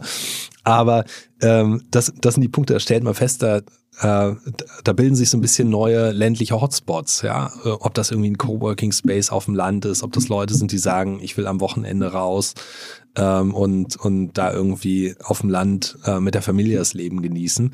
Und das bildet sich eben um die, um die großen Städte. Das ist in Berlin eine ganz prägnante Entwicklung. Das sieht man da sehr stark. In Hamburg ist es schon viel älter natürlich, die Entwicklung, aber in Berlin ist das was, was über die letzten, keine Ahnung, fünf, sechs, sieben Jahre sich sehr, sehr stark herausgebildet hat. Trotzdem ist es natürlich so, ähm, wenn du jetzt ähm, äh, keine Ahnung, im Erzgebirge äh, ist die Suchnachfrage nach Zwei-Zimmer-Wohnungen deutlich geringer als in Prenzlauer Berg. Ja, das, das ist so. Ähm, da, da, äh, da kannst du auch Immobilien kaufen und verkaufen. Die Preispunkte sind halt anders, ja. Und wir hatten zum Beispiel einen, einen Investor, ähm, also wir haben immer noch einen Investor, äh, der in äh, der kommt aus Israel. Ja, ist ein, äh, ein alter Herr, der hat, ähm, der hat ein Haus geerbt, da im Erzgebirge, so ein Mehrfamilienhaus. Und dann hat er mir das, war ich in Tel Aviv zu Besuch, das ist auch schon zwei Jahre her, und dann hat er gesagt, Felix, hier ist das Haus, das habe ich geerbt. Ähm, wenn ich das verkaufe, wie viel bringt denn das? Und das sind so Sachen, wunderschönes Haus, wirklich wunder, wunderschön, aber das ist ein Gebiet mit sehr, sehr wenig Suchnachfrage nach Mehrfamilienhäusern. Und das ganze Haus, das war am Ende ich denke so 60.000 Euro wert, 80.000 Euro. Also ganz, ganz verrückt. Wenn das jetzt wiederum klar. in, äh, weiß nicht, Berlin-Dahlem stehen würde, dann wäre es wahrscheinlich 10 Millionen wert. Also. Ja, ja, absolut, absolut. Also das ist, das ist einfach der Unterschied. Und dieses Haus, ich meine, man muss sich das ja im Kontext sehen. Ne? Das war irgendwo da in der Region um Dresden und das war, äh, war damals eine sehr industrielle Gegend vor dem Krieg. Und damals waren die Preise für solche Häuser da sehr hoch ja, in der Gegend. Es haben doch auch ganz viele Leute nach der Wende viel Geld verloren, weil sie auf die falschen Gegenden gesetzt haben und dann sind die Preise. Aber wenn man dich jetzt so hört und dann weiß oder sieht, dass du über solche Daten verfügst, ähm, kommt da nicht manchmal der Gedanke auf, ich gehe selber auch in den Handel rein. Ich sehe genau, da steigt irgendwie die Suchnachfrage. Ich sehe, da gibt es einen Hotspot in Wittenberge. Mhm. Ich sehe auch als erster, wer da was verkaufen möchte. Warum nimmt man dann nicht die Sachen aufs eigene Balance Sheet, kauft es quasi selber an und macht so ein bisschen Arbitrage oder legt selber was an? Ist das, also wäre unternehmerisch, wenn ich das so höre, sofort ein Impuls, darüber nachzudenken? Ja, du, absolut. Also es gibt, es gibt da viele Dinge, die theoretisch Sinn machen. Ja, das ist eins von vielen. Ne? Ich meine, ein anderes Thema, das man sich anschaut, ist die Struktur der Hausverwaltung. Ja, das könnte man auch digitalisieren und ist auch ein wahnsinnig interessantes Thema in einem ganz anderen Bereich. Aber für McMakler ist es wichtig, dass wir uns auf das konzentrieren, was wir wirklich im Kern können, was wir machen. Und ähm, das ist die Immobilientransaktion an sich, also das Zusammenbringen von Verkäufer und Käufer und die, die Transaktion sehr effizient und transparent zu gestalten.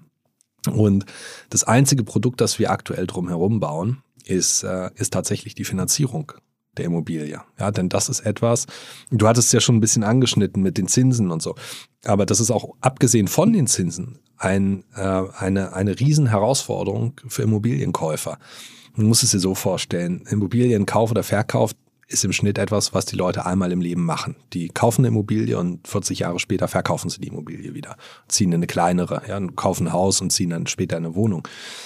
Und das heißt, sie haben keine Erfahrung. Es ist eine Entscheidung, die äh, bei der sie große Fehler machen können. Und es ist eine Entscheidung, ähm, die finanziellen wahnsinnigen Impact hat auf die nächsten Jahre. Und sie haben, sie haben von der Transaktion keine Ahnung, aber sie haben auch von der Finanzierung keine Ahnung.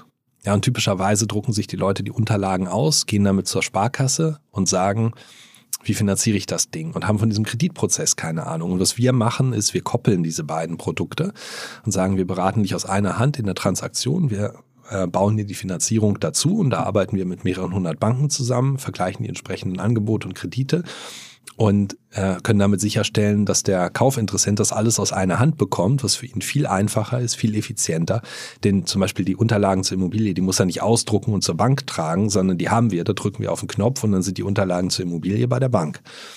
Also das ähm, heißt, ich hatte vor einem Jahr ungefähr ähm, den Kollegen von Herrn Slapke äh, von Hypoport hier, der auch Dr. Klein macht. Also das ist ja so auch so ein bekannter Immobilienfinanzierungsvermittler. Ähm, äh, also das, Geschäft guckt ihr euch an, was die sind ja mit extrem erfolgreich, ich muss ja sagen, also äh, was die da gebaut haben, mittlerweile auch irgendwie Milliarden wert. Ähm, das ist sowas, wo du sagst, okay, die machen es gut, da könnte man ein bisschen mit reingehen. Ja, wir kooperieren zum Beispiel mit, ah. äh, mit, mit äh, Hypoport. Okay, aber es ist ja schon auch ähnlich. Also man, man also ihr seid auch, also sozusagen Frenemies, äh, Wettbewerber und, und Kooperationspartner gleichermaßen? Ja, ich würde jetzt nicht sagen, also den, den zweiten Teil Enemies würde ich jetzt nicht sagen. ja. Aber nee, wir ko kooperieren mit Hyperboard, wir ko kooperieren auch mit anderen äh, Dienstleistern in dem Bereich. Aber ihr macht auch nur die Vermittlung, ihr macht dann nicht selber die Finanzierung? Nee, die Finanzierung machen wir nicht selber, noch nicht.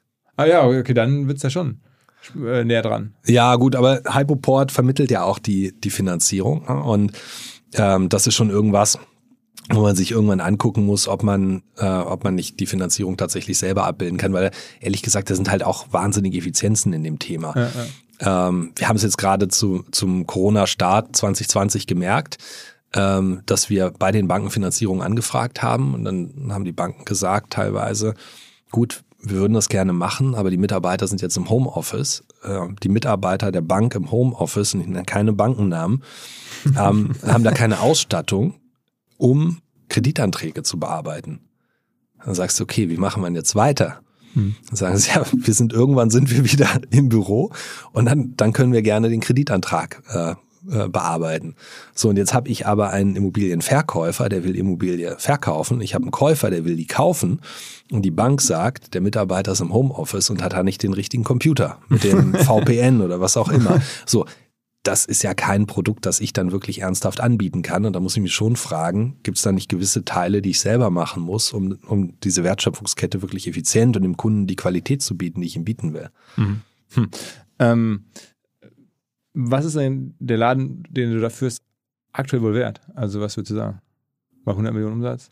Du, wir haben, wir haben die, die Finanzierungsrunde, also gut, der Umsatz ist natürlich ein Thema, ne? Das war, äh, das ist der Umsatz aus dem letzten Jahr. Ja. Ähm, und da spielen natürlich viele andere Faktoren auch noch rein, insbesondere die, die, äh, die Chancen, die wir da in der Zukunft sehen. Und die Finanzierung äh, mit Bailey Gifford, das ist noch, glaube ich, irgendwo in der, in der Presse mal gesagt, äh, oder ich hatte es gelesen, ähm, ist, äh, ist auf einer Bewertung von 800 Millionen. Mhm. Also wir reden dann schon mit einem Unicorn jetzt, ne? Ja, also noch, noch, noch, noch, ja, aber ja, jetzt ist es schon eine Weile her. Noch nicht. Ja, ja. also da muss man schon. Ich weiß auch nicht, weißt du, das ist ein bisschen wie das Thema IPO. Also Unicorn ist jetzt auch was. jetzt meine das- nächste Frage gewesen. ja, also gibt mir jetzt auch nichts, die Bezeichnung. Ähm, und äh, das ist nichts, was auf meiner Agenda steht, ähm, was mich jetzt besonders stolz machen würde, ehrlich gesagt. Ja, was, was, was mich stolz macht, ist, ähm, wenn ich äh, wenn ich die Leute bei McMakler sehe, mit denen ich jeden Tag zusammenarbeite, wenn ich ins Büro gehe und sage, Mensch, das sind richtig coole Leute, mit denen ich verdammt gerne zusammenarbeite. Und nicht drei Leute und nicht fünf Leute, sondern jeder, dem ich da im Büro begegne, das ist jemand, der, der teilt genau diese Mission, wir teilen die Werte, äh, wir arbeiten total gerne zusammen. Und das ist was, was mir Spaß macht. Und da denke ich ehrlich gesagt nie drüber nach, ob das ein Unicorn ist oder nicht ein Unicorn. Aber, aber ist- trotzdem nochmal so die Frage, die gehören ja wahrscheinlich noch relevant Prozente an der Firma. Ne? Also ich nehme jetzt mal an, äh, vielleicht sind es noch 10 oder sind es noch 20, sowas in der Größenordnung. ja, irgendwas dazwischen kann sein, ja. ah gut, dann ist das schon auch interessant, äh, was das am Ende diese Prozente mal eines Tages wert sein können. Ja, also sicherlich eines Tages, ne? Ähm, ist jetzt aber, wie gesagt, äh, ich hatte es ja eben gesagt, für mich sind, weißt du, für mich ist wirklich relevant, bauen wir etwas, was dem Kunden echten Mehrwert bringt, wo der Kunde sagt, das ist viel besser als alles, was ich sonst erlebt habe. Und ich habe dir zum Beispiel von dieser Produktivität erzählt. Ne? Der Durchschnittsmakler 4 bis 5, wir machen 20 bis 25 und die Kurve geht hoch. Das ist etwas, wo ich sage, das ist wirklich unique. Sowas macht mir Spaß. Ähm, und mein Painpoint davon ganz vom Anfang zu adressieren. Ähm, ich meine, ich habe nichts dagegen, wenn die Leute, wenn du auf die Straße gehst und Menschen sagen, Immobilienmakler sind, sind faul und inkompetent, aber ich möchte ganz klar sagen, McMakler Makler. Mensch, das ist eine ganz andere, ganz andere, ein ganz anderer Schlag. Ja, die waren topfit, die waren super vorbereitet. Ist dafür eigentlich das, der Name wirklich hilfreich? Weil ich meine, man hat ja immer so die Assoziation jetzt tatsächlich nicht an, der normale Mensch nicht an McKinsey, sondern eher dann wirklich an McDonalds oder so. Und da denkt man ja jetzt nicht an jemanden, der jetzt komplett super serviceorientiert ist, sondern da denkt man eher an Leute, die das als Studentenjob irgendwie oder so. Also weiß ich nicht, ich hoffe da jetzt keine Klischees zu betreiben, aber das ist jetzt ja nicht so, man denkt, was für ein welcoming, overwhelming Service so. Ja. Ja, aber das, weißt du, ich finde, man kann so eine Marke immer aufladen und kann das den Leuten, den Leuten zeigen. Und das ist etwas, was, was bei uns sehr gut funktioniert. Also es beginnt ja äh, bei dem ersten Kontakt mit der Webseite. Ähm, das, das, das geht weiter mit dem persönlichen, ersten persönlichen Kontakt äh, mit unserem Team am Telefon. Ja, und das ist etwas, du siehst halt, hey, die rufen mich sofort an. Ja, nicht während des Fußballspiels. Das ist bei uns ganz wichtig. Ja, da haben wir, haben wir Ach? Da, da rufen wir, da rufen wir die Kunden nicht an. Habt ihr so bewusst so, so, so Guidelines nach dem Motto, wenn Also Ja, abends irgendwie Champions. League ist, dann nicht anrufen? Also. Absolut, absolut. Also, weil man stellt zum Beispiel fest, die, die Leute geben das dann gerne auf dem Handy oder iPad während Champions League mal ein. Aber du kannst sie dann nicht anrufen. Das, das ist nicht gut. Hast du die Transaktion angeschaut von England Völkers? Da ist ja Permira, also eine große Private Equity Firma, ich glaube, letztes Jahr eingestiegen und England Völkers äh, ist ja so schon, wenn man danach sucht, wer einen Namen hat für Immobilien irgendwie, auch wenn die, haben wir gerade darüber gesprochen, ein anderes Konzept haben, viel Franchise, dann wären das ja die. Ja? Und ähm, die sind von der Bewertung her, nach allem, was man äh, da jetzt so wahrnehmen konnte, ähm, liegen die sogar nicht weit weg von euch. Hm. Hast du, also die Transaktion hast du im Kopf? Ich habe die Transaktion im Kopf. Ich kenne ehrlich gesagt keine Details. Ähm, aber ich habe es natürlich auch gesehen.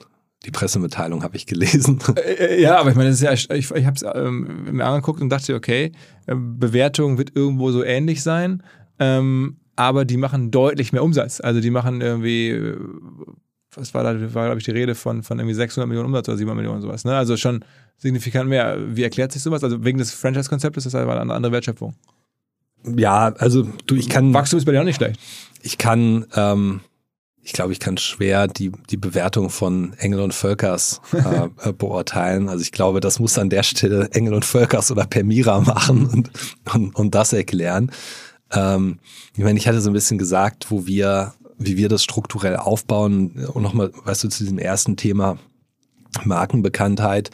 Ähm, das ist etwas, was wir uns sehr genau angeguckt haben über die letzten Jahre und wo wir ähm, in sämtlichen KPIs äh, inzwischen Marktführer sind, in so, der ungestützten, so. Also in der jetzt- gestützten, ja, genau. Also Ma- Makler, ich, ich habe da kein Gefühl. Hamburg ist Ja. speziell auch immer so ein bisschen, weil die sind ja hier auch äh, sozusagen als, als glaube ich, Her- Herkunftsmarkt äh, England Völkers. Ähm, aber das heißt, das ist schon mittlerweile, ist Makler wirklich der Household Name für, für Makler und danach käme dann erst England Völkers oder sowas. Genau, also ähm, wir, wir schauen uns eben, ja, ganz simpel, also die, die, sagen wir mal, die ungestützte Markenbekanntheit bei Immobilieneigentümern an. Ja, und das machen wir, machen wir sehr kontinuierlich. Und da liegen wir bei, äh, bei 20 Prozent ungestützter Markenbekanntheit. Der nächste Wettbewerber liegt bei 10 Prozent. Okay. Ähm, und das ist etwas, was wir, wie gesagt, seit Jahren tracken in, in unterschiedlichen Varianten und, äh, und, und eben sehr kontinuierlich mit denselben Fragen. Und da sind wir, sind wir sehr happy mit der Entwicklung. Okay, okay. Also, aber das heißt, dann wird auch in der Bewertung fließt dann auch Markenbekanntheit mit ein. Äh, Wachstum sowieso, aber ja, ist bei euch jetzt noch stärker offensichtlich. Ja, fand ich da jetzt auch gar nicht so schlecht. Ähm, also ähm, es, es, kam mir aus der Ferne fast ein bisschen günstig vor, wie der Pemira da einsteigen konnte. da sagt er nichts zu. Also, ähm, also zumindest auch, wenn man es im direkten Vergleich sieht. Ne? In welchen Märkten im Ausland seid ihr aktuell? Wir sind aktuell in Österreich. Ähm, ganz kleine Scale in, ganz kleine Scale in Frankreich. Aber das ist auch wieder so ein Thema. Guck mal, wir haben jetzt, äh, je nachdem, wie du es rechnest, ne, irgendwie anderthalb Prozent Marktanteil in, in Deutschland. Ja, der eine ein bisschen mehr, ein bisschen weniger, ist auch egal. Aber ich hatte jetzt ein bisschen die Ambition gesagt, wir wollen auf 30, 35, 40 Prozent kommen. Und mir ist egal, ob das in sieben Jahren ist oder in neun oder in zwölf. Also irgendwann wird das passieren, wenn wir das weiter so machen, wie wir es machen, weil wir die strukturellen Voraussetzungen dafür geschaffen haben. Ähm, und das ist die Hauptaufgabe. Und dazu gehört dann ein Finanzierungsprodukt, ja, weil das wirklich ein Katalysator ist für die Transaktion und, und, und komplementär als Dienstleistung für den Kunden. Italien zum Beispiel wäre nicht komplementär für uns. Das wäre, naja, du, Italien ist, da fangen wir mit 0% Markenbekanntheit an. Ich weiß gar nicht, ob der Name Mac-Makler da funktioniert. Keine Ahnung. Aber ähm, wir, würden, wir würden alles neu aufbauen. Ähm, und wir haben gewisse Effizienzen über eben die Marke, über unsere Technologie, das Maklernetzwerk äh, und so weiter in Deutschland geschaffen. Und diese Effizienzen zu heben. Wir sehen, dass unsere, unsere Transaktionen, ja, die werden jeden Tag oder jede Woche, jeden Monat effizienter. Und das ist für mich der wesentliche Treiber. Und deswegen investieren wir weiter in den deutschen oder in den deutschsprachigen Markt jetzt ähm, und werden auf absehbare Zeit keine Auslandsexpansion machen. Hm. Und äh, das heißt auch die, die Luft für die, äh, sagen wir mal, etwas normaleren ähm, Feldwald- und Wiesenmakler, die wird dann ein bisschen dünner, weil ihr natürlich immer mehr Marktanteil auch, auch auf euch zieht, ne? Ja, ich weiß nicht, ob das, ähm, ob man das, äh, ja, ob man es so direkt so sehen kann. Ne? Ähm, du hast in Deutschland 35.000 Immobilienmakler. Okay. Das, das, ist schon eine ganz ordentliche Zahl. Ähm, ich habe nie einen Datenpunkt gesehen dazu, äh, zu der Frage, wie viele davon sind wirklich aktiv. Mhm. Ja, also 35, da hast du halt deine Immobilienmaklerlizenz, aber das heißt nicht notwendigerweise, dass du auch aktiv bist und, und Transaktionen machst. Ähm, insofern, ähm, und es hängt von der Transaktionszahl ab. Und ehrlich gesagt, der Punkt ist ja auch, wir stellen ja auch äh, sehr, sehr gute Leute ein, die vorher als Immobilienmakler gearbeitet äh, haben und geben ihnen Werkzeuge und Instrumente an die Hand, noch viel erfolgreicher zu sein. Das ist ja, das ist ja der Punkt. Warum, also, warum, warum macht da nicht auch Internationalisierung mit so einem ähm, Franchise-Modell Sinn? Also ich habe am Anfang auch mal gestaunt, dass dann irgendwie England Völkers auf Mallorca ist oder in Frankreich ist oder sowas, aber wäre sowas nicht auch naheliegend? Ich meine, ihr habt die Tools, äh, Mallorca, also auch kein Thema? Nein. Zu kleiner Markt. Du, also ich weiß es nicht, ne? Äh, Mallorca ist sicherlich ein interessanter Markt.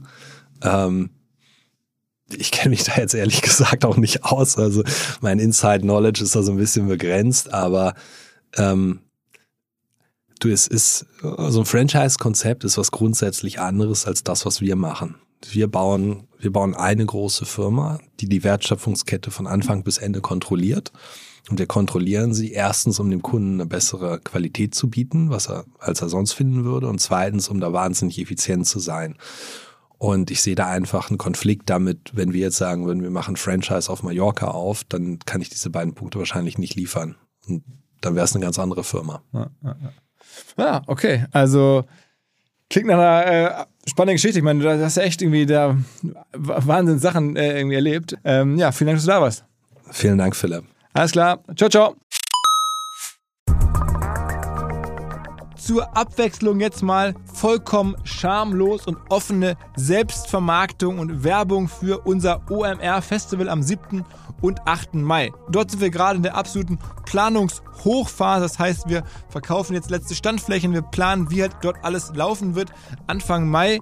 Und weil das so ist und weil wir noch einige Flächen und Möglichkeiten, Masterclasses, Präsenzen frei haben, wollte ich nochmal dazu aufrufen, sich da bitte zu melden, wer noch nach neuen Kunden nach neuen Leads sucht, wer eine Plattform sucht, um seine Brand transparenter und sichtbarer zu machen, wer in irgendeiner Form nach Nachwuchs, nach Talenten sucht, all das können wir ermöglichen. Ihr könnt bei uns gesehen werden, ihr könnt bei uns wirklich wachsen, aber halt nur jetzt in diesen Tagen, denn irgendwann müssen wir dort die Bücher schließen, weil die Planungszyklen Richtung Mai dann zu kurz werden und vielleicht auch, weil einfach alles verkauft ist. Deswegen jetzt nochmal der Hinweis, denkt an unser Festival jetzt, wer dabei sein möchte mit Masterclass, mit Speaking, mit vor allen Dingen aber Präsenzen auf der Fläche mit Ständen. Einfach ganz kurze Mail an inbound.omr.com. Innerhalb eines Tages melden sich da eine Kollegin, ein Kollege und dann startet die Zusammenarbeit.